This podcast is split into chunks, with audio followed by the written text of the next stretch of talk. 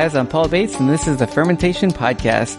Join me on this journey to put fermentation into practice, create culture, and revive this lost art that connects all of us to our cultures of the past. Today is Friday, December 19th, 2014, and this is episode number 18. So today I have to tell you, I have a monster of a show for you, and I have the pleasure of having Jane Campbell on, who runs Fermenter's Kitchen. And when you talk to someone with the amount of knowledge and experience that Jane has, it's really hard to find things that she actually hasn't done, but I tried. And for this episode, I actually polled Jane's audience, which is a Fermenter's Kitchen Facebook group, for anything they'd love to ask her, and the questions just kept coming. So I threw in as many of those as I could at the end. Now, I think you're really going to enjoy this talk, but first, all the topics and links for today's show will be in the show notes at fermentationpodcast.com. If you'd like to get a hold of me, as always, email me at paul at fermentationpodcast.com or go to the website and click on the contact button on the top. You can also connect to me on Facebook, Pinterest, YouTube, and Twitter. Just go to fermentationpodcast.com and you should see the links in the sidebar. Also, it's been fun having so many interesting guests on the show. So if you'd like to be a guest on the show, just head out to the website, click on the guest button on the top, and there's a guest submission form there I have for you to fill out. I also want to mention that Christmas is only a week away, and just like a lot of other places, I'll be shutting down for the holidays, but hopefully this episode should tide you over since it's at least twice as large as a regular episode. But I'll be back at the beginning of the year to bring you some fermentation ideas to get you healthy and vibrant into the new year. And I also plan on getting into some new fermentation recipes and of course taking beautiful pictures to go along with it. I know a lot of people start up gym memberships or get outside and exercise. And after all the holiday treats, I'm sure you'll probably be ready to kick your health back into gear. So hopefully I can give you guys some good ideas in the fermentation realm in the beginning of 2015. I look back on 2014 and boy, what a year that was. And it's really only been in the past few months that I even started the fermentation podcast, but it's been a lot of fun and I've really enjoyed all the emails, messages, support and all the great conversations I've had on the show with such interesting people. So to wrap up the year, let's talk to the amazing Jane Campbell.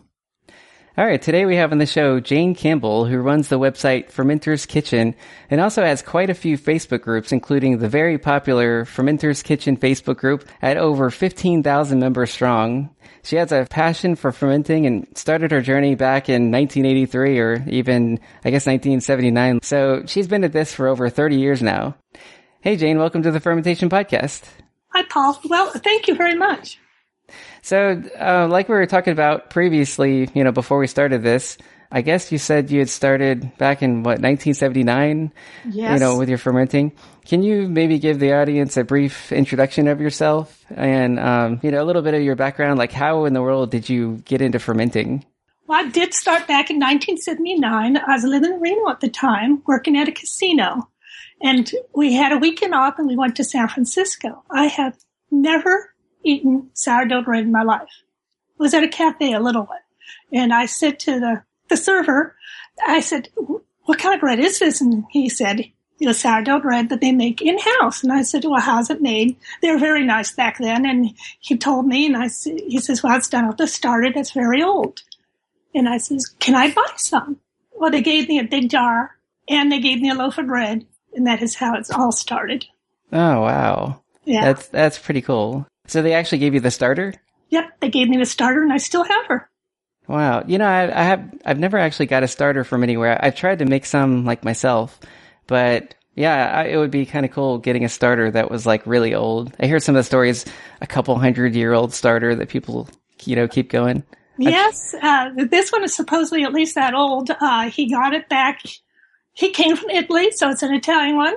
And um, of course, you know they say things don't will change with the um the area you're at. She's had a lot of moves. you don't so still she, have that one, do you? Uh, yeah, I still have her. Wow. Well, yeah, of course. I, I had like nineteen or twenty-one different sourdough starters. Oh man, that's quite a few. Things, yes, and you know, there's there's always I pick one out of the refrigerator, and that's one I work with for a week because I bake about five times a, right now because it's so cold now. When it's hot in the summertime, there I don't bake for four months. So when I finally can start making my bread, I go for it. And I'm baking about five times a week right now. Is that all um, sourdough or is it yep. just? Nope, all sourdough. I make sourdough uh, muffins, sourdough scones, pizza. Uh, I'm going to be making some pizza dough tonight with the sourdough. I just made a loaf of bread for dinner. Uh, so yeah. I hear some people like to make pancakes and pancakes, oh, biscuits. Yes, I make wow. it. Yeah. Boy, that's that's really something else. I mean, uh, there would be no way I'd be able to bake that much, but being in the fermenter, it's actually quite easy. Uh, especially now, the techniques have changed so much. In 1979, we didn't have the internet. I mean, I don't think Atari was around at the time, so all the stuff I learned, the old techniques, was all done with a lot of errors. That's what everyone says. Well, Jane, you know, the internet, and I says, well, I didn't have that. Yeah, I was actually going to bring that up because, you know, when I first kind of got into fermentation, like I've said before in previous podcasts, uh, you know, I had read The Art of Fermentation and Wild Fermentation by Sandor Katz and which came out in the 80s. So I, I didn't have that. Yeah, that's what I was wondering. So, man, that's, that's really something. Who actually taught you all of this? I know you got the sourdough starter, but when did you start getting involved in pickles and sauerkraut and Sauerkraut was the one in 84. That's what my girlfriend's grandmother came over from Germany and wanted to teach Ruth how to do sauerkraut. She had no interest. She was brought up on it. Didn't, I says, Oh, I want to learn.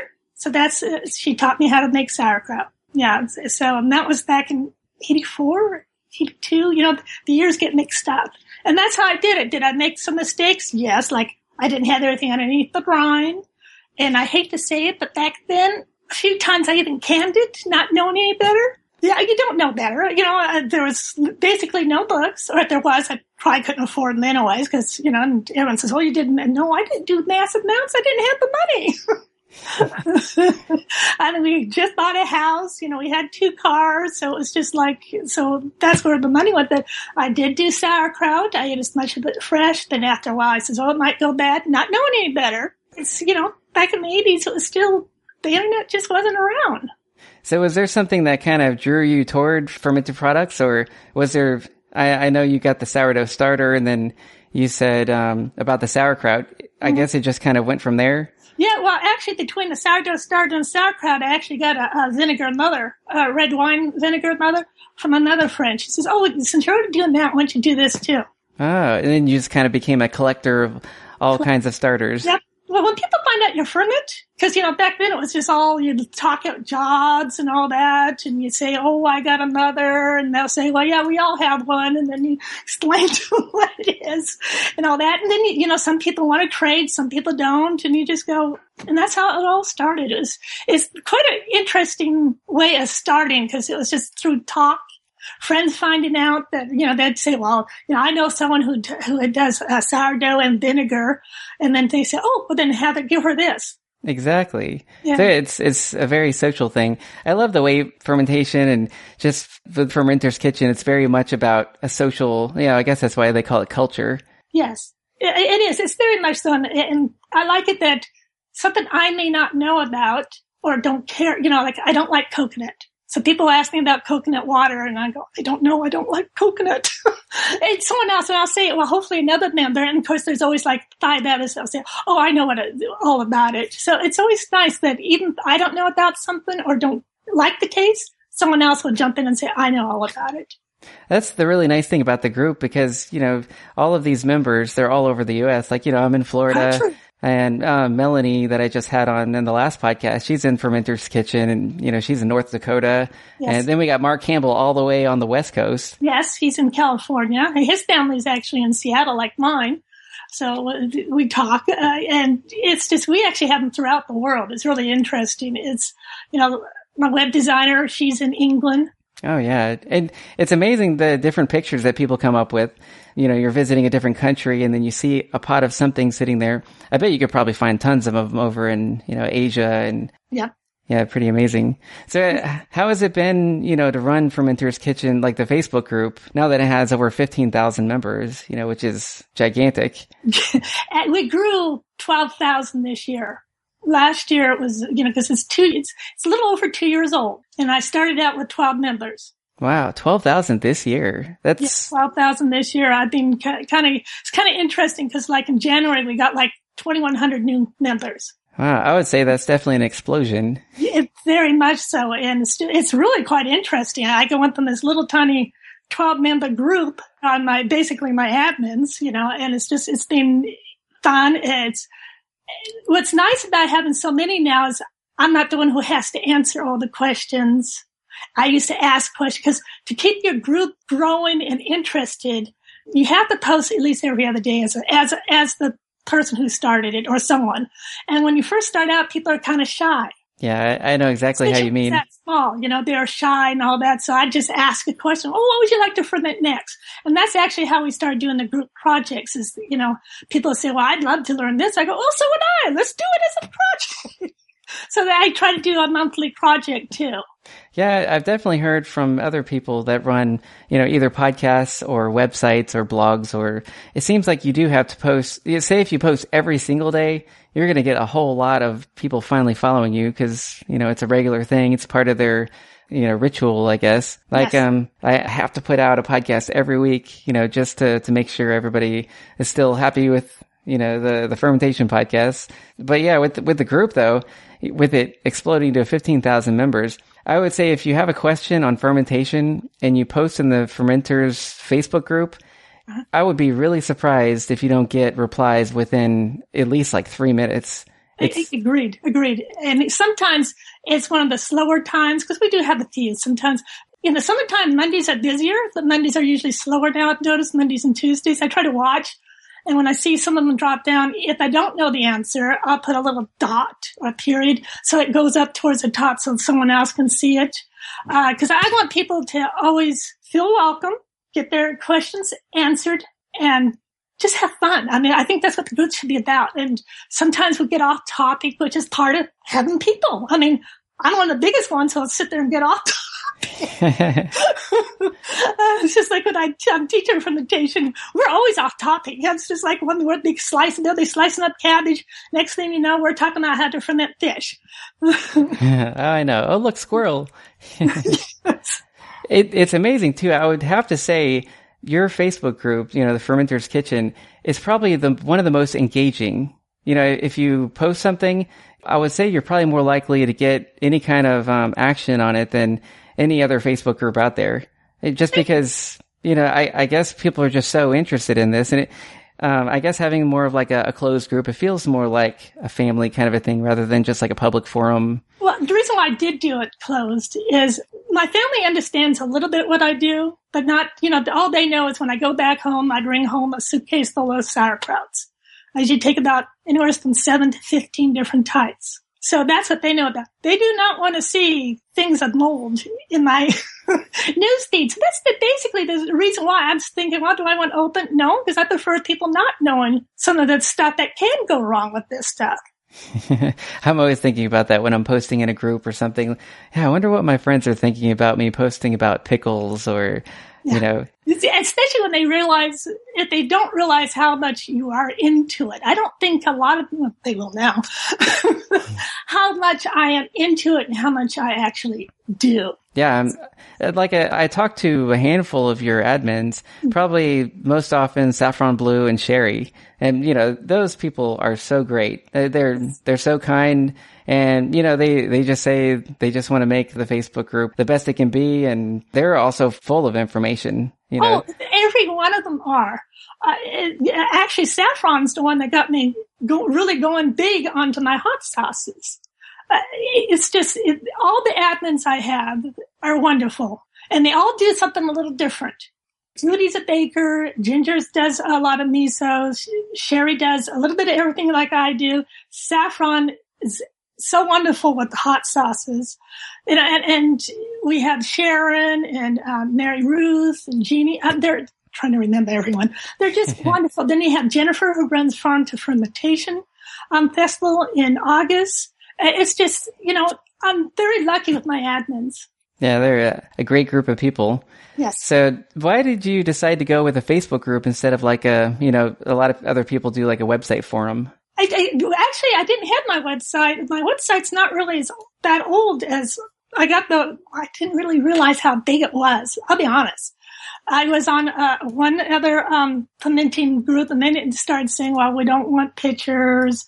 Of uh, vessels because you know I, I, love looking at crocks and post one please make me jealous you know so I, I love looking at it I love when people get a whole bunch of new FIDOs or uh, you know a new barrel and they stocked a lot of that and I says that's the reason why Fermenter's Kitchen was born because I wanted to see things like that yeah, it's great. And everybody is pretty much already on Facebook right now anyway. So it's amazing. Yes. And honestly, I didn't even realize it would go the way it did. I didn't realize fermentation was as big as it, well, it's definitely gotten bigger over the last two years.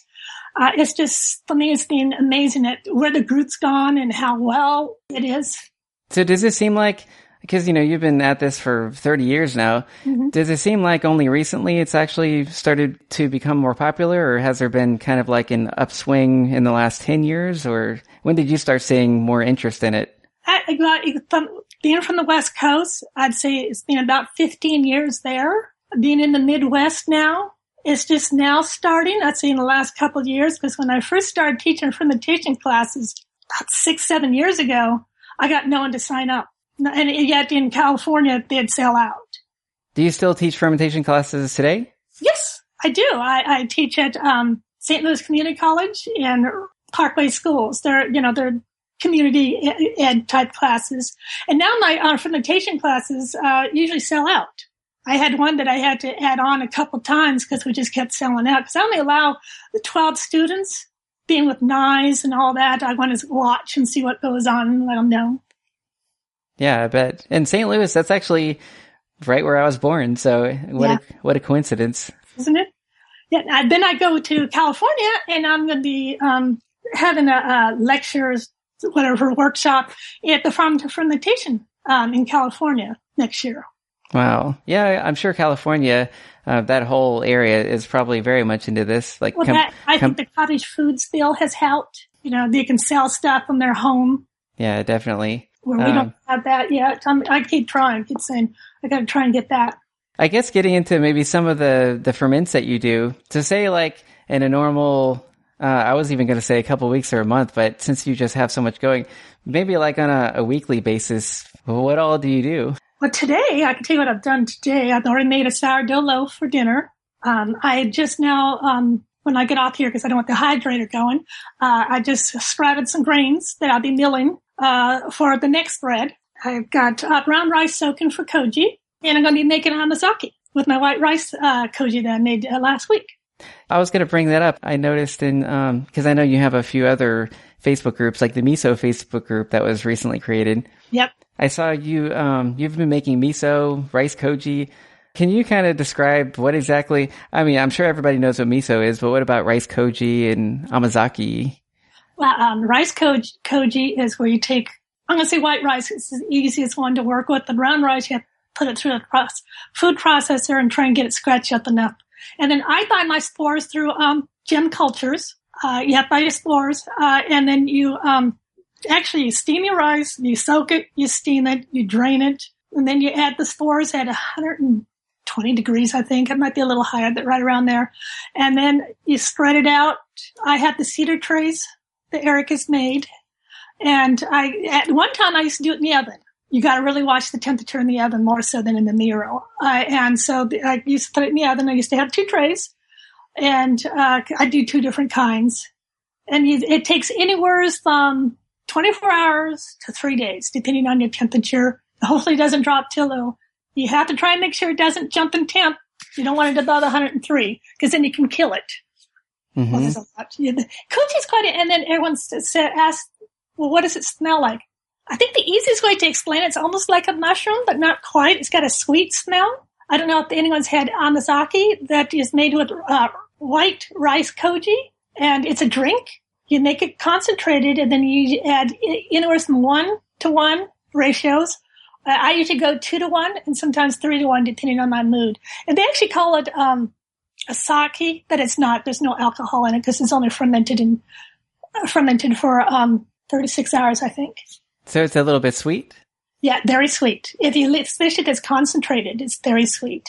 Okay. Yes, it's a sweeter drink. And It's it's an interesting drink because you also get the rice and you also make a porridge with the rice and you combine the two so the two kind of eat. You know the uh, the koji it kind of um, eats the uh, sugars off the rice. It's quite tasty. And with um, the koji, I guess this is because uh, you said spores. This is more of a, a, mold kind of a thing. Yes. You said you used to do this in your oven, and then I saw you post pictures.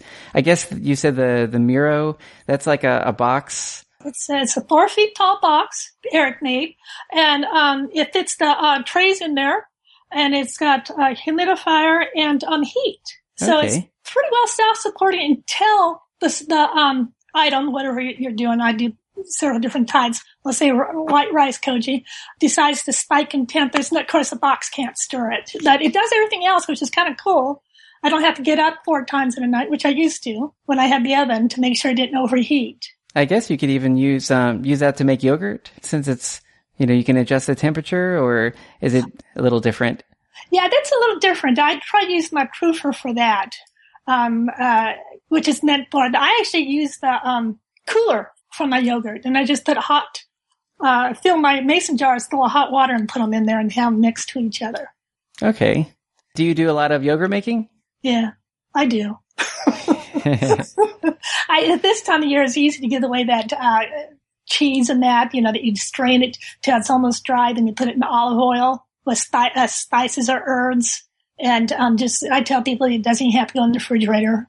It'll last right around, I've had it up to eight months without refrigerated. I'm sure you have all kinds of starters and yogurt, don't you? Yeah, I do. I have three heated, seven or eight tub tabletops, which is not not heated. Wow, pretty amazing. Yeah. That's yeah. that's quite a bit to take care of. Do you you know having all this stuff together? Do you have to you know have somewhat of like a spreadsheet, or do you have a journal or anything that you have to follow mm, everything? I don't, and I keep saying I'm going to. Now I do have a journal for my koji. That's the only way I've been getting consistent results. I'll go back and read all my notes on my kojis. Other than that, um, it's pretty sad. I'm going on memory and I shouldn't be. I should be writing, especially with all the stuff I have going. I mean, cause then you talk about wines, beers, meads. You know, I just have a lot going and I really should write everything down. Yeah. I usually have certain day, uh, on a certain day I go check this, a certain day I go check that. So I usually have, it's like become a habit Monday I'll just go run around checking on my sauerkrauts if I have any of them going.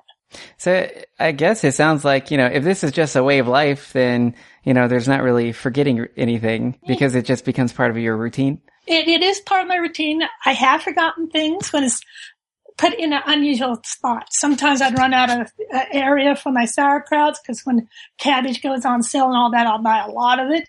Uh, so then it'll be on the bench and then I'll forget about one. But usually I remember within, you know, a few weeks and it can sit there. As long as it's underneath the brine, it's fine. And another thing, great things, if it does go soft, I just dehydrate it. and it's crispy. Yeah, true. I did a, a, thing recently on making pickle salt, and I had a lot of people in the fermenter's kitchen. They replied, "Oh yeah, I've had that. It's really good." Or sauerkraut salt, or yes, sauerkraut salt, hot sauce. I'll actually combine, I'll actually dry that sometimes, or I'll make, um, add my hot sauce to salt and then let that dry out. It's, it's, you can take it as far as you want. That's what I tell people. Just aim for the sky. It's amazing what you can do. Oh, I'm sure. With all the different things that you do from it, because it sounds like you have so many things going, uh, I'm sure, you know, you fit any kind of different ferments into your diet, but what would be like your food philosophy? You know, how do you eat and how does fermentation fit into that? How do I eat? I, in the morning, I usually try to have yogurt and then um, I usually try to have a fermented jam. Uh, at lunch, I usually have sauerkraut and maybe a piece of my bread. Now, my husband does not eat any of my ferments. Wow. Mm-hmm. you, you don't try to sneak him in there? Oh, I've been accused of it. So uh, the few times I have done it, I have to stop now because he's getting wise. I, you know, sometimes I'll try and get a, I'll put a spoonful of miso into uh, like soup and that, and he'll say, "Well, this tastes pretty good. What'd you do?" I go, "Oh, it's a different salt." I'm not, I'm not really lying. he didn't ask me if it was fermented, well, so I gotta go with that. But um, I try to fit as many ferments as possible. Now, when I start feeling kind of icky, you know, I when I was working. I worked at a grocery store, so you know you're around people all the time, and it's it's hard. So what I used to do is when I started feeling, you know, not quite like me, I I upped everything, like my kombucha, um, my milk kefir. I, I take on that uh, fire, uh, I call it fire water, stuff done with the ACV and all that. I, I, I'll take that and I'll up everything, my sauerkrauts, everything. And I haven't had a cold or the flu, knock on wood, in eight years, nine years. Wow, that's really saying something. Since yeah, and I work and I used I don't now I, I since then quit slash retired, and that's working with the public. Yeah, true. I tell people, I says, you know, I'm not saying I'm a doctor, I'm not giving medical advice, but if you can take it, I'm a firm believer in it. I think it only just strengthens you, all of these different kinds of ferments, because there's just so much life in them. It's Yes. pretty, pretty amazing. And it's easy on your system too. So, you know, uh, a lot of people will say to me, oh, when I'm not feeling well, I'll have a bowl of miso soup. Why don't you make the miso? I says, well, I don't want to make koji. I go, you don't have to make koji. You can buy koji. That's how I started out. I wasn't too sure that I wanted to get into it that much. How long does it take you to make miso? You know, say from starting to where you can actually eat it? Because normally I always think of like a year long or something. Well, if you make a quick batch, which I'm doing for friends, um, since it's a little cooler here at night, it's probably going to be about eight weeks. But if it's in the summertime, it'll be done in about three to four weeks. I have one um, miso that I'm going to have go for five years. Wow, it's a long time. It is a long time, and others are usually done in one to two years. Yeah, I have one that I'm going to go. It's been going for two years now, so. Would that be more of the like the commercial types that you buy that uh, would be like I guess a finished miso, or uh, how how does the taste compare from like a three week one to a two or five year one?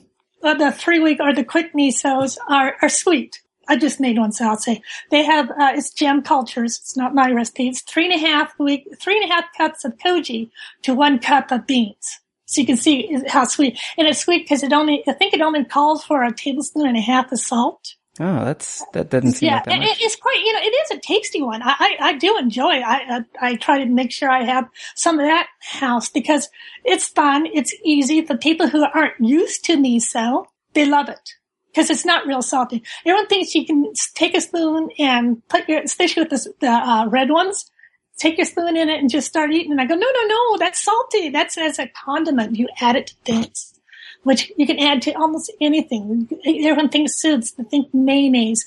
Um, uh, I had a friend that said, uh, do a caramel sauce. I did Ah. some caramel sauce for a festival, for a, uh, potluck I went to in Kansas City last, earlier this year. And that was a big hit. Everyone had saying, well, this is so different. What is it? I go, it's miso caramel sauce. And of course I made the caramel sauce and then I added miso, uh, when, when it cooled down. So it's, it's interesting. That is really interesting. I never a, a c- caramel sauce with miso. Really? It's quite tasty because you know you get the sh- the salt and you get the flavor and and uh, ye- uh, yesterday I made some chickpeas with uh, miso. okay. So Yeah. you don't. Uh, I've seen that before, where you use chickpeas instead of um, soybeans. Well, no, this was cooked in the oven as an appetizer.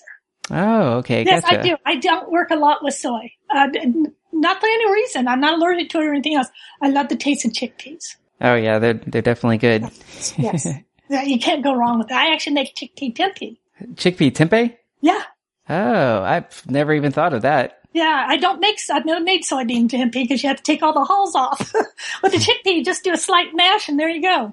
Okay, and you still use the same starter, you know, the cook. Tempeh, tempeh starter, yeah. Yeah, I might have to try that sometime. I've I've been really interested in getting into miso and tempeh and and all of those kind of things. It's really strange when you see uh, the process of it and you see, you know, you start off with the layer of beans and then just this thick white. I know. It's amazing, isn't it?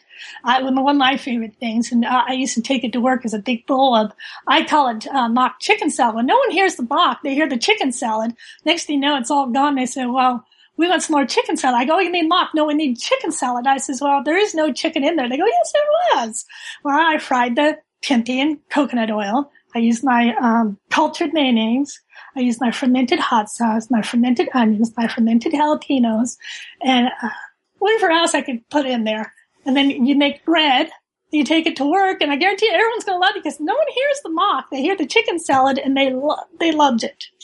and everything was fermented in it, and that's what's even more fun.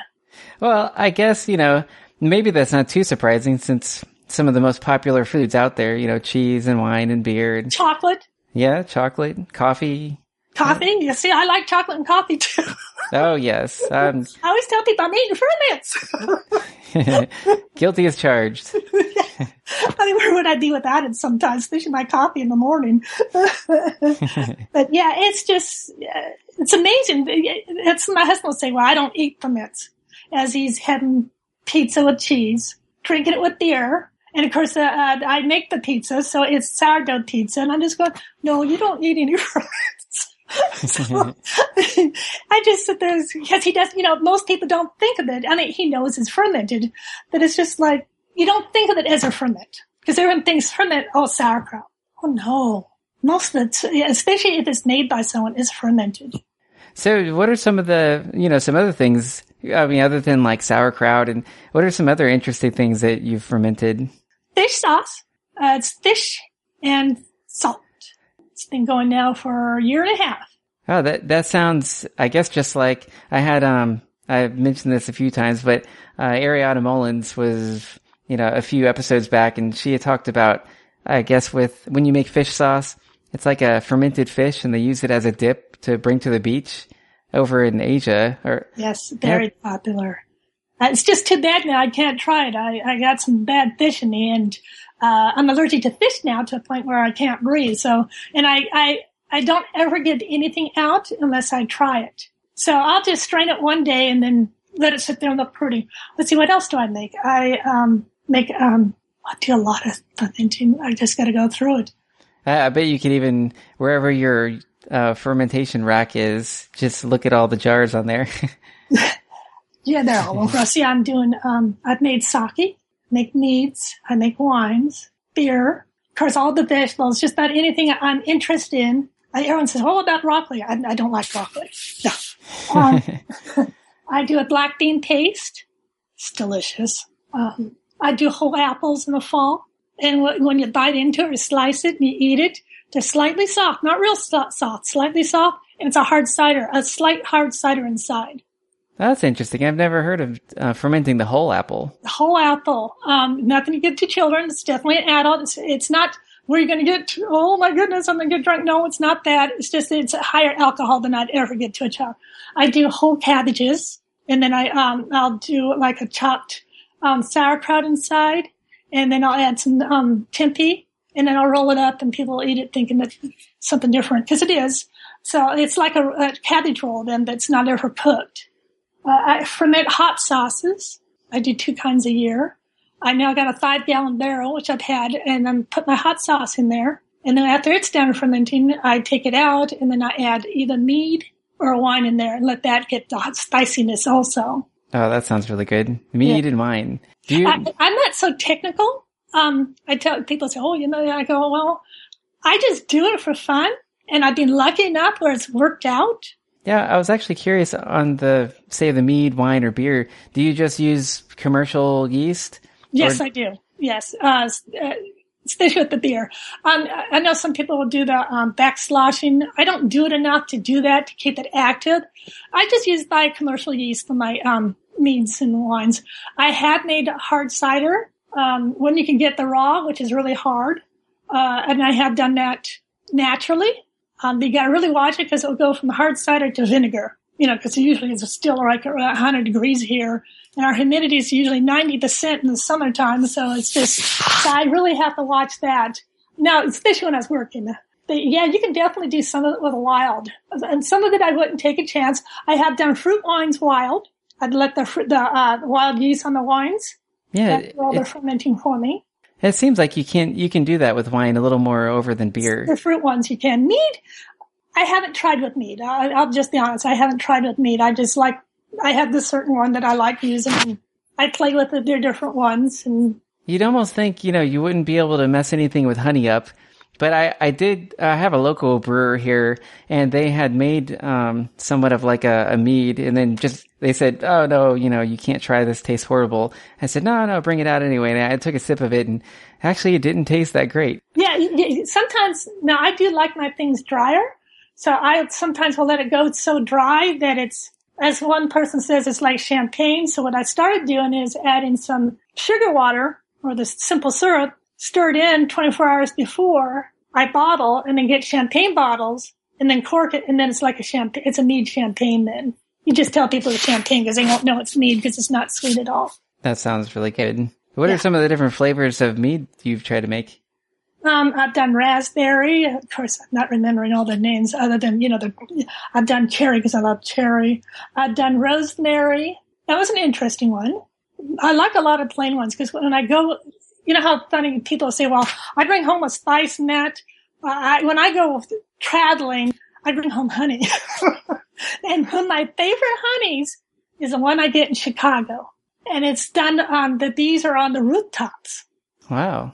and it's made it's always made the best meat I've ever had. Oh, probably.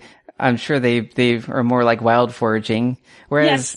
Say like in Florida, they'll sh- maybe ship in a bunch of bees, and then we have probably California too, and then it's just like a large field of just orange blossoms. Or I bet mixing it up with all the different types of flowers. Yeah, it's it's one of the best honeys I've ever had slash needs. It's just and every year we go there in the summertime and I pick up as much as I can get.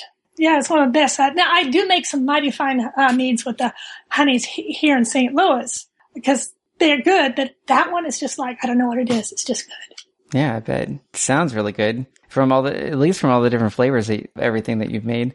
I guess. Uh, what about beer? Uh, you said you've made a few of those. Do you I'm just? with you. I, I don't. I haven't gone to all grain because of the equipment.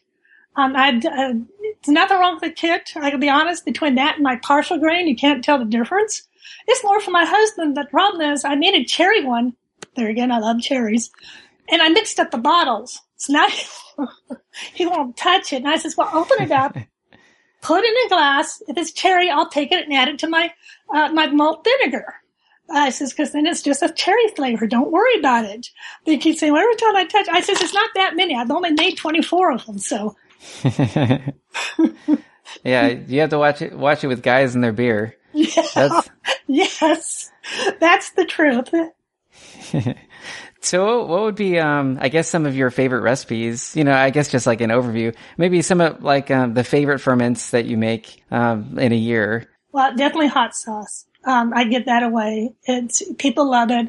I have a list running now, and every year it keeps getting bigger. Because then they'll let someone try it, and they want it's definitely hot sauces. I love chipotle carrots, which is done in a brine. On the hot sauce, what kind of peppers do you use? I use hot because it does die down. I mean, like I, I grew habaneros.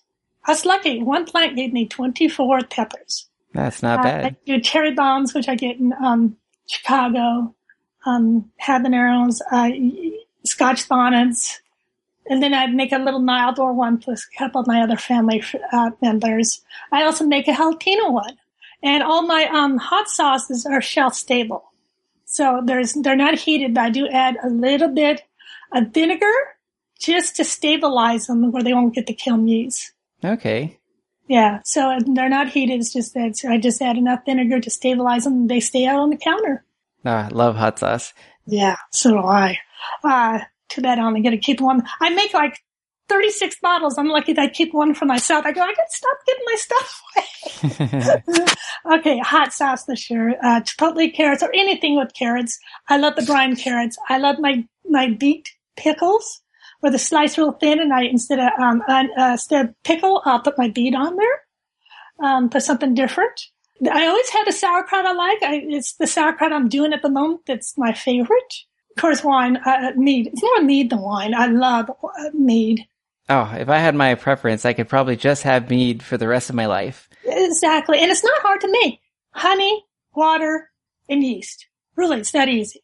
I guess it's just having to wait for it. Uh, yes, uh, and the longer you wait, the better, better it is. Because people say, "Oh, it's just too harsh." I go, "Give it time." A lot of my bad batches have been the best because I've given it a couple years. Do you ferment it out all the way to where it's very dry? Uh, sometimes the Chicago one, I don't. I like that one a little sweeter. I do sometimes, and it depends. You know, if I'm giving it away, I tend to try not to, unless I'm going to give it away as champagne.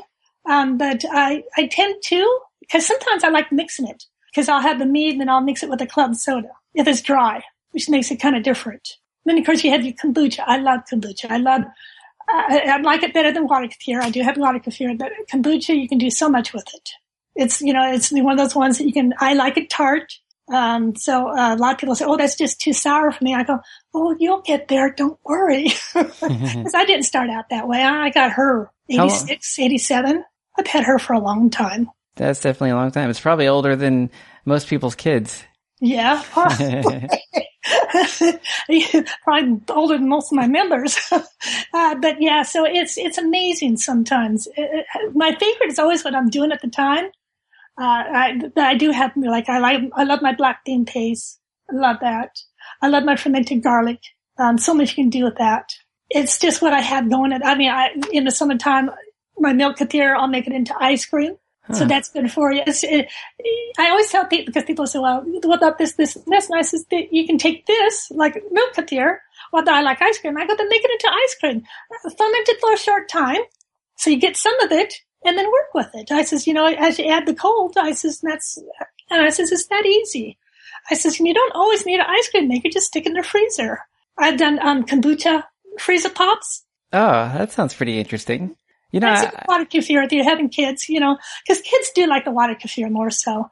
It's just, you know, so it's, and of course it's flavored with uh, juice, uh, or fruit or whatever you decide. How long do you uh, let your kombucha and water kefir go? On the water kefir, you got to watch them because they'll starve themselves to death. Uh, they usually go about the two days. In the wintertime, maybe three. Um, my kombucha in the summertime is running around 15 days in the wintertime is 21 to 24 days. So I do like it tart. Okay. Yeah, most people say, well, I can't drink that. I says, yes, you can. Just put some grape juice in it. One of my favorite ways. Uh, and it's, it's just, and that's how I learned to make wine. I had a friend that says, come on over to my friend. She's got this really cool drink you got to try. She drew her grapes, which was probably Concord because it's so sweet. And that was wine I had. That's how I got started doing wine. Wow. You know, speaking of growing things, do you actually have a big garden or do you have a little garden no, or anything? Um, cause where I live, I have, um, deer, raccoons, things like that. I grow one or two pepper plants in the front yard. I do grow hops, not for making beers, to add to my meads or my wines or my kombuchas. Uh, so I have, I grow hops and, uh, garlic. I grow a lot of garlic. I grow 70, 70 heads a year now. Wow, that's a pretty good amount. Yeah, I'm, I'm guessing you have horseradish because anything that's underground I can grow. I tried onions, but something about my onion patch, no matter where I move it. Last year it was the turtles. This year it was the ducks. So it's like it's it's my poor onions are just cursed. I keep trying though. That no, I would have a especially now that uh, I'm not working. I would love to have a huge garden, but we had some good farms around here, so that's where I hit. I'm sure there's probably a farmer's market and oh, several, especially in the you know the St. Louis area. Yep, yep, and and we have some farms you can go to, uh, which was really great. You can go there. I'm not into the pick yourself stuff. It's just this age. I don't want to be doing this back bending uh, work. So uh, I just go and I uh, they're organic, local. It's cool. Yeah, very cool. So say you have somebody that they just joined Fermenter's Kitchen. Um, maybe they saw a friend in, in some kind of a fermenting forum or they just kind of popped in there, never done anything before. They're kind of nervous about fermentation. What would you tell them, you know, just to calm their fears? Well, no one's died from fermented, fermented foods. You know, as long as you go with keep everything under the brine, doesn't matter what you use, a crock, uh, a mason jar. That's how I started out with this with mason jar. Well, actually, I started out with a ragu jar I couldn't afford a mason jar. Um, keep everything below the grind, and you're going to do fine. Taste often, check them often. Don't just, you know, when you're new, taste, and you'll see the changes. You stop it when it's re- when you like the taste. Don't go this four weeks. If you love it at two weeks, stop it at two weeks. Next time you might want to go two weeks and three days. But the fermentation has not killed anyone, unlike canning. You cannot chew it and eat and swallow it. I've never had anything that bad, but that's what they've all said. You cannot swallow a bad ferment. ferment. No, they can't get it past your nose. Yeah, that makes sense. Yeah, I have never had it. I, have I had mold? Oh yes, I have. and I just throw it away, you know. So you don't do the the scrape off method, or? Oh, I do. Not with not with the fuzzy or the colored molds. I do with kiln. Yes, I'll I'll do it that way, and then I stir it, make sure the glass is uh, completely clear of it, and I sprinkle some salt on top. Yeah, but not with fuzzy mold and not with colored mold. That's automatic trash. Gotcha. Yeah. Yeah, I, th- I think that's a pretty good rule of thumb. Well, you know, you don't know if you can be, you, you go say, well, I don't have any problems with mold. Do you mind if you eat it? Eat it. I hear people say all the time, well, I want to try and save it. It can't be saved. What would be some of like common mistakes you've made along the way that maybe other people would probably make also? One, do what you love. If you don't like carrots, don't ferment. I've done bark broccoli. Why? I don't know. I don't like it. Uh, so do what you like eating raw. And that's one thing. Two, don't be afraid. The most you'll do is you'll, you'll have a failure. And if you take one head, like uh, since it's only me, I'll take one head of cabbage and I'll do it two different ways. I'll cut it in half and I'll do one uh, as a dilly sauerkraut and another one I'll have hot peppers and all that in it. Just do what you love and don't be afraid and enjoy the process. I mean, taste often because especially when you're new, and I still do this. People say, "Oh, you don't do that." And of course, that doesn't mean dipping your fingers in it. Take a clean fork, eat it, and if you want another bite, take another clean fork or spoon or whatever. And stop using all this antibacteria soap when you're doing your ferments because you're do- working with bacteria and you're killing the good bacteria with that stuff. And I, I would also say, you know, chlorinated water yeah, well, I actually use bottled water. We have decent, we really have some good water here in um, St. Louis, but they still add some of those chemicals. So for my ferments, I do buy bottled water. Okay. Yeah, I do do that. I, you know, it's like people say, is a well fine? I go, you say, I says, well, it doesn't have a lot of sulfur, sulfur taste or anything. Sure. I says, give it a try anyways. if you do small, I mean, it's just like with your carrots. If you decide, oh, I'm going to try my well, do a small batch. Maybe do five carrots do it with water and your salt and taste it. If, it, if you like the taste, then do it bigger batch. Sounds good to me. yeah, always do, do the test. I, I, sometimes I'll say, I wonder if I'll like this. So I'll take like a quarter head of cabbage. Usually it's cabbage. Usually it's the sauerkraut I'm working on. I'll take a quarter and make a very small batch and I'll love it. And hopefully I wrote down what I've put in it because I use the painter's tape and I'll wrap that around my jars and crocks. Okay, that was another thing I was going to ask you. You know, how do you keep track of how long they've been going in the fridge and yeah, sometimes I don't. Sometimes I think, oh, I'll remember. I don't. I have my own fermenting fridge too, so that helps. Oh yeah, true. I, am sure a lot of people start doing that. We have two fridges also. One's in the garage, and that has all, most of the the more longer term things. Yeah. And if I forget to label it, then especially on the um, fermented beverages that are in the the brown beer bottles, it's like it's always a big surprise. Like, oh, what's it going to be? One thing uh, in class, I'll tell them I'll have this. I work with glass. I don't have children, so I work with glass. And I'm sitting there shaking. I says, "Don't do this." They go, "What are you doing?" I got to know it's a habit. And then I'll walk over to the sink, and I always have the tea towel, and I put it over the. It's just a habit now because I've been squirted way too much.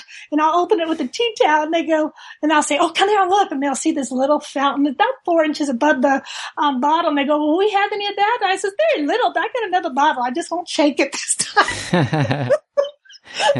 I want them to be, I want people to realize, especially with these fermented drinks, kombucha and water kefir, if you have children, do them in plastic. Yeah, that's a good idea for explosions. Exactly, exactly. Because, uh, you know, with me, it's just me, myself, my husband, and the cat. Not that I want any of us to be hurt. I don't have the three year old who might accidentally tilt it. And that's all it takes sometimes and have the glass blow. Have you had any explosions? Oh yes, many. what what explodes the most? A water kefir. Oh, okay, because it ferments so fast. So fast, and you're usually I'm usually adding um, uh, organic juice, which is high in sugar, so it's it just gets all happy in the bottle. There again, I've learned don't have it on the counter. Set all your fermented drinks in the sink with a bath towel on top, not a tea towel, because it'll blow that right off. I found them 20 feet away once. Um, so I learned, so use a bath towel and birth them daily. Once you hear that pop, I usually let it sit for four hours and then I put it in the refrigerator. I'm not saying that. Once you hear it pop, put it back on and then put it in the refrigerator, especially if you have children. I always worry about people with children. So since water kefir is one of the, you know, the worst offenders in that, how long would you lo- normally let that go? Um, back when I was silly about it, three days. Now I, and that's, I wouldn't even check it till the second day. Not smart. Um, usually it's right around two days in the summertime. Right now it's probably three because the house is kept cooler and we bring the temp way down at night. So probably, but check it every, every one of those explosions were my fault. I forgot to birth them, as I say, which means open up the bottle, uh, and, um, see where the, um, fizziness is. You know, if you hear nothing, then obviously you still have another day. It, and sometimes that's not true. I've had it in the morning, nothing, And so I forget to, I checked it at night. So I'll check it at night and I'd had a little fountain. So I'm going, oh, stay with that water control. Now I've had explosions with uh, kombucha, but not as many. No, that makes sense. Yeah, I, I lost five or six bottles, my Italian bottles, in one week once. Oh. My husband was not happy, and the cat wouldn't go in the kitchen because they sound like a little bomb going off. Well, speaking of, you know, building up pressure and everything, I think the first like really exciting moment, uh, I guess in my fermentation career, if you can even call it that, but probably when I made some ginger ale and I bottled it for a couple days and I went to go open it, not really knowing what to expect. And it, it completely sprayed me in the face and I just started laughing and it was like, you know, wow, I can't believe this actually worked. I know that's what I say. I, am always amazed. Everyone says, "Well, you act like you just started fermenting." I go, "Well, but this bottle worked," and it's it's amazing to me what they what they do and what they give us. I'm always excited when my sauerkraut works out, and I'll say because I'll be doing certain things. Learn some. You know, Kansas City has a really big fermentation group, and uh, they meet up for um, potlucks and all that. And I try to go to several of them a year, and it's just it I always get excited going, yes, it's going to Kansas City or yes, it's going to a potluck. Because at work they'll ask me, well, what are you doing? And I says, oh, I'm doing this. Can you bring us in some? Of course. And it's just, it's always exciting when something works out. I just get, oh, I go, yay. It's, I guess it's also that empowerment, you know, you did it yourself. Oh, and that's what a lot of it, I think that's what, why people get into fermentation. For me, it's the total control you know, nowadays you hear people eating spinach and they're getting sick and dying and all that because of the way it was treated. You know, fermentation yeah. wouldn't happen. Even if you did get that same bag, fermentation changes it.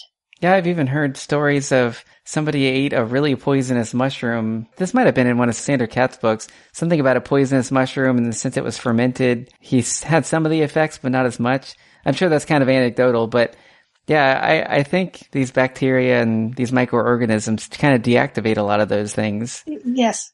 And they, it's just, I don't know all about it. I just know it works. It's tasty and it's just good. I mean, you can put it on like, uh, you see them in the, uh, from the kitchen. They put it on, they put it on pizza. Uh, I made a bread with it. I liked it. My husband didn't. He doesn't like sauerkraut.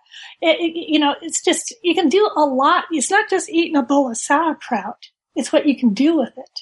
I've oh, added yeah. cream cheese. I've added it to mayonnaise. Chop it up finely. People won't even realize what it is. And then you can turn, it if you're tired of it, turn around dehydrated, eat it like the potato chips. You're tired of that, then grind it in the um, spice mill and have this as salt.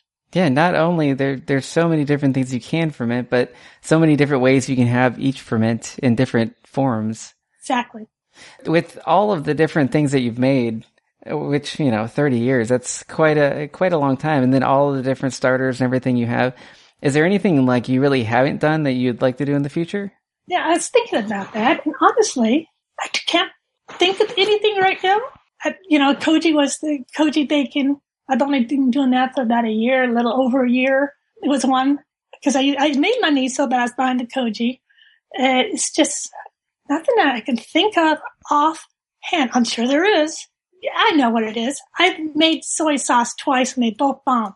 I want to get a good soy sauce going. Uh, I can't wait to see when you finally make that and, you know, post the pictures of it. I'm yeah. sure it's going to be way down the line, but. Yeah, well, that, it takes a year. So, uh, but that's my next thing because I make my, I've been making my, my own meju blocks, which is Korean. I'm going to be doing a Korean soy sauce with it. But I want to do, of course, a lot of it has fish. Of course, I just want a plain soy sauce where I can add what I want to it. But that's what I want to do is do a soy sauce and succeed at it. I had two that went bad on me. They didn't go bad. They just stunk up the house. Oh, wow. Stunk up the house in soy sauce. Yeah. And it wasn't a good smell. My husband would walk in and says, wow, you got some bad sauerkraut. I go, no, it's not sauerkraut. He goes, I'll find it. And he couldn't find it. And he just got to the point. I says, it's either he's going to clean out the whole house or I got to get rid of those two things. So I got rid of those two things. But, um, being home in the summertime, I'll have the control of keeping it closer to the house so the animals can't get into it. But that's going to be my goal this summer. So that and wild vinegar. I keep trying every year and I haven't gotten a tasty one. It's where you try to get the vinegar fly in to your um, sugar pot. You got sugar and water and it's outside, and you try to attract a tasty little vinegar fly. A vinegar fly, as in an actual fly? Uh huh. Oh wow! I had it in um, California, and then something happened to it. I don't know what, um, but um, I haven't got tried it three years now, and it, it, it could take you ten years or maybe never. But you, I, I keep trying. And that's one thing I'd like to succeed at. Of course, that's up to the fly. I know. Put out the welcome mat. You never know. Might. Oh, I have been the little salt, sugar, not salt, excuse me, sugar and water. That, those are two things I can think of offhand. Oh, I'm sure in the future you'll think of even more with all the things uh, well, you're doing. great is it's also the, the members. They'll say, "Oh, has anyone tried this?" Oh, I haven't, but let me look into it. There's just endless possibilities. And Yes. um, yeah, if I ever get up in the St. Louis area, maybe uh, because you mentioned recently that you're actually starting um, some different events for the Fermenter's Kitchen. Yeah, um, April 25th in Union, Missouri. It's where we can get it. It's at a Moose Lodge. I am holding uh, Fermenters Potluck. It's 500 people, which I don't think, but let's say 500 people show up. I can't feed all them. So we're doing it as a potluck. And anyone at the Fermenters Kitchen or any of my other groups are invited, along with people off the website, are invited to come. I'm going to be posting more uh, after the first of the year that uh, it's going to be, we're going to have demos, how to make a quick miso, uh, how to uh, do sourdough bread. Uh, we're going to have a few vendors. It's nothing's paid because it is a potluck, but I told people they can they can bring their stuff. Um, but it's just going to be a lot of fun. I'm hoping. I'm hoping to have a nice turnout. Sounds like a lot of fun. I guess BYOF, you know, bring your own ferments. Yeah, exactly. I like that one. Yes. yeah, it sounds really good. Uh, I've heard recently people are having kimchi parties and, you know, different groups where they, they all get together and do some, something around fermentation. What a great idea. I, I hope you have a lot of people that go to that. And, um, don't forget to take pictures too and post them. Oh, there's be pictures. There's to be video. Um, because you know a lot of people can't come. You know, I realize that. I'm hoping. I'd love to see a hundred people. I would love it or more. Uh, it's definitely a place that you can park up and down. It's got a it's got a driveway and all that. Uh, not driveway, parking lot. They do have events for 200 people. So, and just think, you bring in a friend that you're not sure about. Bring in something you're not sure about. Ask people, what do you think of this? What do you think I could do better? I mean, that's what it's going to be all about. It's just going to be a fun event. Sounds like a lot of fun, especially if you have, I don't know, maybe 20 people bringing 20 different sauerkrauts and you can taste them all. Yep, that's what I'm hoping for. And if, and if you're new at fermenting, you don't know what to bring, message me and I'll give you some really easy ideas. if not, there's always paper products. Oh yeah. Yeah. So I- I've asked you like a ton of questions now. I actually wanted to get into, you know, the handful of audience questions from Fermenter's Kitchen that I had, I posted in the um, Fermenter's Kitchen Facebook group. You know, if anybody wanted to ask you any questions, and we got you know quite a few people. So you know, maybe if you could answer some of these really quickly. Sure. So the first person up is um, coincidentally it was Mark Campbell. He, he's always on the Facebook group all the time. He, he makes some amazing ceramics, and I'm I'm sure you know a lot of the audience members know all about him. Probably. quite a few. Now, how many crocks from him do you have? I have two crocks, a oil, a bowl, and he's sitting me another crock today. I saw a picture of one of the crocks that you had from him. Very beautiful. Yeah, Yeah, very something else. Yes. But uh, and of course, being a, a crock person, his question actually has to do with you know some crocks. So he says, how many crocks and ferments do you actually have going on right now? Ferments, I have a lot. Um, crocks, as in full, I have about 18 of them full, and I had about 8 to 10 that are empty. Wow, that's quite a few. And that's just crocks. That's not my, my, um, jars. Well, crocks, they're just wonderful. I mean, you have to watch your ferments more so than in jars, but they're decorative. If they're just, people will say, oh, that's an antique. No, that's actually got stuff in it, but, you know, it's just, they're just wonderful. And They're pieces of art. I guess I would maybe um, before I go into some other ones, what size crocks do you actually like the best? Uh, my best is uh, I like uh, three gallon, five gallon, and I do have some one gallon on like uh, my misos. I have several that are in three gallon, and then I have some that are in uh, one, one gallon. Uh, I do like, and then of course I, I had some of Mark's smaller ones, the half gallon. Uh, I like that for um, batches that are, uh, I'm not too sure if I'm going to like. So All it's fun to have some of those. So it's, you know, I'd say most people would like the one gallon. Do you find yourself fermenting more with crocks than like mason jars or, you know, with any of the specialty lids or anything? It's it's actually a little bit of both. Depending on what on um, if it's a smelly ferment, it's going in with the um, the special lids and uh, the Fidos because I have to worry about my husband. He has a better nose than I do. He'll say, "I smell something." I go, "It's called dinner." and sometimes that's all it is. But um, uh, but crocks, I like it because it gives you a bigger area to look at, and I can do bigger amounts. If I'm doing, you know, I can't imagine having ten little quart-sized jars of miso. So uh, it's it, it it really depends. I find once you start collecting crocks, you want them all. Ah, I could see that. Yeah. So the next question comes in from Alexis Mobley or Mobley. Hopefully I'm pronouncing that right. But she says, uh, and you answered part of this. How did you get started in fermenting and what's your motivation for continuing? Well, there again, it's, I just started by accident. it wasn't even called fermenting back then. It was, oh, I want to learn this. I want to learn that.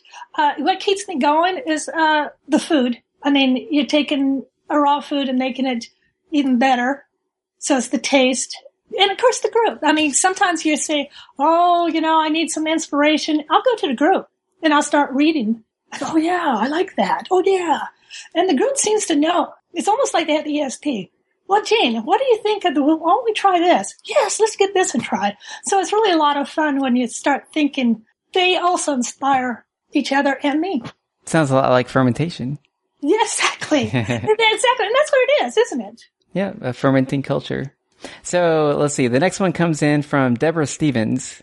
And she says, what are some innovative uses for cultures like gingerbug, water kefir grains, etc.? Like, you know, other uses besides what they're usually used for. Well, it's kind of hard because they aren't more liquid. Um, you know, when you start getting into like uh, kombucha, you can do more because you can let it go to vinegar. People use it as a hair tonic, uh, hair rinse. Uh, people use it. Uh, water kefir because it is so sticky. You got to really be careful. And that's what I tell people when you're working with kombucha. Um, don't even if it goes to vinegar because I've done it. Uh, don't clean your countertops because they'll be sticky afterwards because it still has some sugar. So the water kefir, it's really quite hard other than drinks. Now, when you get into milk kefir, you can do a lot more. You can make those uh, little balls because you can drain it dry. Uh, you know, uh, you can make with the grains. You can make your mock sour cream with them. I love doing that. I never buy sour cream. I buy cream and then add that. The, and, and same with the bug is, you know, I have the bug. I just don't drink all your bug because then you're, you're, you're out. It's just, it's a drink. It's because they're sticky, you know. I also heard um, using it like a sourdough starter type of thing. I have never done that. Uh, I've heard people do that with kombucha too. Um, I can see the other two. I think that there again with sourdough, you're actually wanting just the wild yeast, flour, and water, which a lot of times the yeast is already in the flour. So that's why, especially in the summertime, you get a, a bigger. The I, I don't know if I could do that because then you're adding. Of course, I'm more of the traditionalist. You're adding another flavoring or culture to it. So I, I don't. I've heard people; they, seem to love it. Yeah, my my previous guest, Melanie Hoffman, part of your group, she actually uses that um, kombucha for sourdough starters, and she's said she had pretty good success with it. So you know, that's one other thing to add. So Yep. That and I heard people do it with milk here too, which I don't Oh, know yeah. about that being milk, but I could probably see that. You know, I mean, I can see all of them actually. So let's see. The next one is from Ash Tuesday. And she says, do you have any other passions or hobbies besides fermentation? Fermentation's not it. Um, that, that it's because it, it it goes the gamut from making wine. I am going to start doing cheese as soon as I find a raw milk, uh, which is a ferment too. It's, fermentation really covers just about anything. Do I do anything else? Um, I like traveling. Uh, to me, to actually, when I travel, I always put it out on um, the group. Is there anyone in, I'll say, Seattle area who'd like to meet up? Is there anyone in Chicago? So wherever I go, I love meeting my, the members. I have met some, well, they've all been great. What can I say? They've all been wonderful. Oh yeah. I mean, just perusing in there, not even posting, just reading everything. Everybody's, you know, they're, they're a lot of fun in there. So Yes. many, so many great ideas. Yeah. So the next one, let's see, Carla Diana or Dana. She says, uh, do non-fermenters notice an odor in your home? And how much space do you have devoted to fermentation and storing your products? The answer, of course, would be yes, because my husband notices it. Uh, anyone else that comes to the house is basically a fermenter, so they don't they don't notice. Uh, my husband will, especially if it's something that's one of those smelly ones. Stay as in keeping my ferments. I actually have ferments in different parts of the house. The only place so far that I do not have ferments, and I will not have ferments because I said that about the master bedroom, um, is the bathrooms. But they're basically in every part of the house. I'm one of these ones that doesn't not have a lot of good luck. So I intentionally, my kombucha is in the kitchen cabinets. in there, always will be there. Um, my sourdough starters are um, on the other side. And of course, if I'm working with my kombucha, I don't work on my sourdough for a couple days to let the wild yeast and all that calm down. So okay. I'm always looking at that. Yeah, I'm always looking at that because cheese making and sourdough breads or even yeast breads are one of the ones that like to get happy in the air and they love to land on something. Yeah, actually, you know, since you brought that up, that's actually the next question from Jane Perry. She says, what distance is sufficient for keeping ferments from, you know, crossover that you use? Different parts of the house. I know not everyone can. I, I actually live in a small house, but different parts of the house. And I know a lot of people can't do that. I'd say at least six feet. And you know, and there again, if you have your milk kefir, which is what I do, I have it in a um, FIDO. My water kefir is in a FIDO because they don't need to breathe where my kombucha needs to. So they're they're a little bit easier to have closer. Have you had any problems with that? I have not, but I'm also I know my luck, so I, I keep everything like I keep everything at a distance. I won't make it ready for a couple days. Just when I know, I say, oh, my kombucha needs to be drained and all that, so I can make the soda. So I want to do bread for two days. I don't okay. touch anything with any of that because my luck is not great. Everyone says it is. I, you know what I mean? It's, I just don't want to take any chance because I look at these as my children. Oh, I could definitely see that with how how many different starters that you've had for several decades now. Yeah. They're yeah. they're just my babies, and I just it would really break my heart if anything happened. Yeah, and I'm sure you probably pass a lot of those on to, to people too. Oh, at least. well, I, I do. I call it little giveaways. I'm going to be doing one soon, which will be on yogurts, and it's going to be uh, dried. And, you know, all I ask, you know, I'll say, like the page. That's all I ask. It's real easy. I even give them a little thing so they can go like it. I says, write down, say whatever he wants. Say, I liked it. That's all I need. And then we, I'll be taking up six people. Uh, and then I just send it because it's only a post. Everyone says, oh, I can send you. No, no, no, just send it. And then, uh, come Christmas week sometime, I'm going to do another book giveaway it's just fun things. Uh, you know, it's just, you know, uh, it's always fermented related, the books. I give them a choice of two. And everyone says, well, if that one isn't taken, I go, it's all through Amazon. Don't worry about it. I'm sure a lot of people look forward to that. Yeah, well, yeah, they do. I just had one a little bit ago and I gave away two books. And I saw that. I, yeah, I did it before. I did it in the summertime. I just didn't get the amount of people. That's just like, whoa, I don't know what book. I think it was, um, Wild Fermentation by Sandor Katz was the giveaway, and, and another one in case they had it, because you know, that's a very good book to start with. Yeah, so that's what I do. I do little things mm-hmm. like that, and sometimes it's just like a sourdough starter. I give them away, um, and, and anyone. I should be saying this. if you sit there and say, Jane, I really, really wanted, Jane sends it. Jane just can't. I just, I guess, can't say no to people because it's hard. I remember when I was young, I didn't have the money. I was lucky. People just gave me stuff. The cafe gave me my sourdough starter. Uh, another friend gave me my um, uh, red wine vinegar. You know, uh, my friend's grandmother taught me how to make sauerkraut. Uh, it's it's great getting you know that information from people that just just keep on passing it on down the line. You know. I guess that's how we keep it alive. Exactly, and that's how it's going to keep getting stronger too. So let's see. The next question is from Sherritt Wyatt Yearwood, and she says, "How do you control fruit flies and gnats?" I don't bring bananas in the house. That's where a lot of it comes from. And my, um, if I'm working with fresh fruit and it's for my, um, drinks, when they come in the house, I stick them right in the freezer because that's where a lot of that stuff comes off is your fresh fruits. Other than that, I did have a bit of a problem this year. It wasn't bad compared to what some people have. There was like four of them around.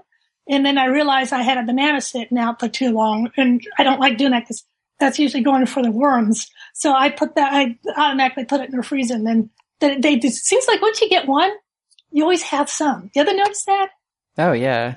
One is just like you have three, and then you have. I never had a bad problem. I don't think I ever had more than ten. That it's just that it, it's really hard. Um, a lot of people have uh, success with either kombucha that's gone a little bit vinegary or vinegar, and poke and having some saran wrap with some holes with on the rubber band around it. But mine's never in the right spot. I don't know. I'll move it to a spot where they at. I'll go look a couple days later. I go nothing, nothing yet they're still flying around. I go, mm, I'm going to put more around. So basically, if you work on fresh fruit and it's for your drinks, not to just eat, stick it in the freezer. That makes it so much easier.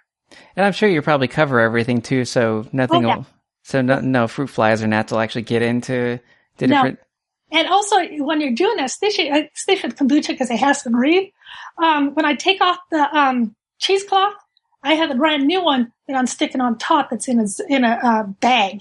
So it's not even sitting out there anything to land on. That's a great idea. And then of course I rubber band it real tight. Because that's how a lot of people, I think what they've been doing is they've been tipping it, because it only takes them a second. Let's face it, they're, they're clever. They're, they're meant to survive. And I think what they've accidentally done is, um, taken it and turned it upside down, and that's how they've gotten in. All right. So the next one, it looks like from Diane Donnelly Sheriff. And she says, Can I reuse my brine from carrots, garlic, jalapenos, and such? No, I don't like that. You're changing your ferments. Um, drink it, use it in um, things. I've, I'd add it to, instead of adding miso, I've added it to soups. I've dehydrated it to make it a nice, delicious salt. You can do that in the oven. Um, I, what you're doing is you're introducing something that's already fermented to a non-ferment. You're, you're, let's say you're adding it to sauerkraut, well, cabbage, because it's not sauerkraut, or even carrots. You're, you're skipping stages. Gotcha. I guess so. It, it, should probably actually work, but in terms of like the best quality, you're just saying just go ahead and use the brine for something else and. Yep. Drink gotcha. it. Yeah, drink drink it. Um, oh yeah, I I like to use it on um, say making rice instead of using water, or actually I'll, I'll put a little bit of that with the water. Yes. Or even in mashed potatoes is really good. I was just going to say mashed potatoes I've done. Um, you know, I'd, I'd added it to, um, don't say anything. I've added it to, I'd added to, um, a stuffing. Oh, that's a good one. You know, yeah. you get yeast and decide, You will it go? I mean, some of it, I go, oh, this won't go because it's just way too sour. Um, but yeah, some of it just goes, especially when you get something like ginger carrots where it's not real gingery, really goes good with uh, stuffing. Yeah, that, that's great. So the next one it looks like is Amanda Pinero, and she asks, uh, which was I had this question, but I figured I would just leave it up to her to ask it. Is has fermenting changed your health or anyone that you share ferments with? That's a hard one because I've been doing it for so long. I, I was 24 when I started, so it, it's hard, you know, throughout time. I, you know, I started when I was healthy and all that, and still, doctors still say I'm very healthy. I'm not too sure. Uh, I, I, sharing it I don't really have anyone here in the area. My husband won't touch it, even though he'll get a cold and I won't. So I, I do believe it has helped. And then when I go home, they only get it once a year. Uh, I, you know, like my dad, uh, he gets at least eight to 10 to 15 different, different sauerkrauts. And then I'd give them some different things.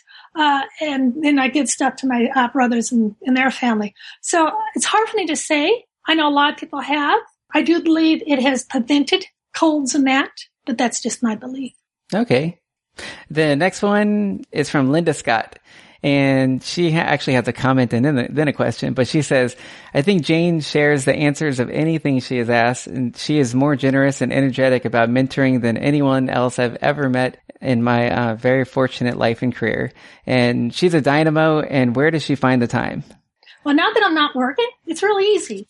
Before, because when you work retail, I'd get Monday and Thursday off. Of course, right now it'd be six days a week, more than eight hours a day. Uh, but you just find the time. On the front lever, you find this time for the things you love to do. Okay. Yeah. I love fermenting. I mean, instead of watching TV at night, I'd be chopping cabbage. Yeah, that's a big time waster right there, the television. And of course, I'm guilty myself of that. well, and, well, me too, especially now I'm not working. Uh, and even the computer. So, so what I'd be doing, because I, I, always like making sure with the group, uh, you know, I'd have my phone by me and say, well, let's just, you know, I got a few minutes and I take a look. Um, but you can find times, you know, people sit there and say, I don't have any time, but they're reading a book. I, I'm not saying that's not important. Don't get me there. It's just that you just found two hours to read a book. Yeah, I agree with that. So it's it's all on your priorities, you know. And I know people with children is harder.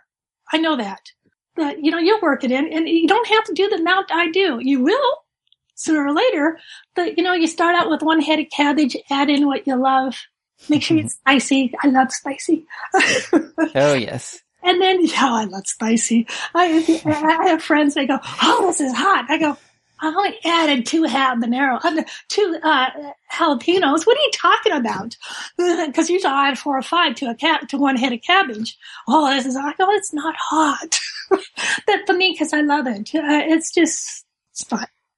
So this next one comes in from looks like somebody that actually just joined, like right before we did this interview, and she asks, for, it's um Joyce Chung, and she says, "What is the craziest fermenting experience you've ever had?" Probably the fish sauce and people don't understand. You're working with whole fish. You got to chop them up to fit in the container. Now it is a potato, but it does. Even when I opened it, it never stopped. So right now, I have to say the fish sauce is my craziest one so far. I'm sure we'll see pictures of that in the future. Well, I posted one where something was floating. I says, you know, don't look at this because I, because then I turned around, made several comments. So you had to hit you know, you had to see, you had to hit the little button to see it all. And I says, do not hit the button if you do not want to see what's floating. Uh, I did that once. I go, oh, I don't think I'm going to do that again. They weren't, they didn't like seeing that. I says, that's what it is. It's, that's what fish sauce is. Fish and salt and it makes its own sauce. That, so far, that's the craziest thing. So the last few we have here, it looks like from Nicholas Stevens, he asks, where do you find the most delicious recipes? Do you actually make, I guess just make them up and exactly the most delicious recipes is no matter what you're working with, whether it's a brine vegetable or a sauerkraut, use what you love. Uh, you know, I, I used to, I was saying, I used to have broccoli. I hate broccoli.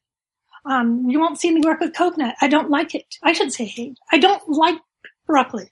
And so it's just use what you love and see if it works together sometimes I get these wild things in my head and they turned out terrible. Don't add cinnamon to your sauerkraut. No matter how sweet you think it's going to be, it doesn't work. I have, I'm actually happy I've never even thought of that. well, I just added it because I was after a sweeter uh, sauerkraut because because I had carrots. There was nothing spicy. I made it like a sweeter one, as sweet as you can get naturally. I thought, well, geez, cinnamon might make it taste good. Oh my goodness, that was horrible. No amount of time would have saved that one. So don't add cinnamon to your sauerkraut. or to your brine carrots. Not good. No, I can imagine that. No. So Robert Graves asks, and you've actually already gone over this, but maybe just a couple more little tips if you have. How do you best prevent dangerous explosions? Burp daily, um, especially with your um, uh, your glass jars, bottles you know, dealing with your drinks. I have not had one with a Fido. I know Sarah has. She said she did have an explosion. Um, one is, um, watch your space. Only fill to the shoulder. That's not the top of the shoulder, to the shoulder. Um, if you have a very real active ferment, then I'd sit it in the sink to remind you to, to uh, open it up. You know, once things I put away in the refrigerator, sometimes they get forgotten. Um, but anything that's in the kitchen sink, doing dishes many times a day. It's always there, so I know to open it. Now I have done that ever since uh, she said she had one a Fido that um, exploded. Uh, she's I if I had a real active ferment, and you know when it's sitting out, you should be looking at it at least every few days. And you can tell if it's active. You can tell by looking at it because you'll see all these bubbles. And I've had a few that were real. Uh, the spicy crowd I did was the red cabbage, uh, six ha- uh, jalapenos, um, I added onion and I added garlic, and that for some reason it was a very active one. So I did open that about every three days. All right, yeah, it's a great idea, especially leaving it in the in the sink. That would definitely remind you. And when you leave it in the sink, so this way, if anything does happen, it's not on your counter. True. And on your floor. So it looks like this last one comes in from Gail Raymond, and she says, "What would be maybe a few of your best tips for fermenting?" Oh there again, use what you love. I figured your ferments often. I don't care what kind of container you're using.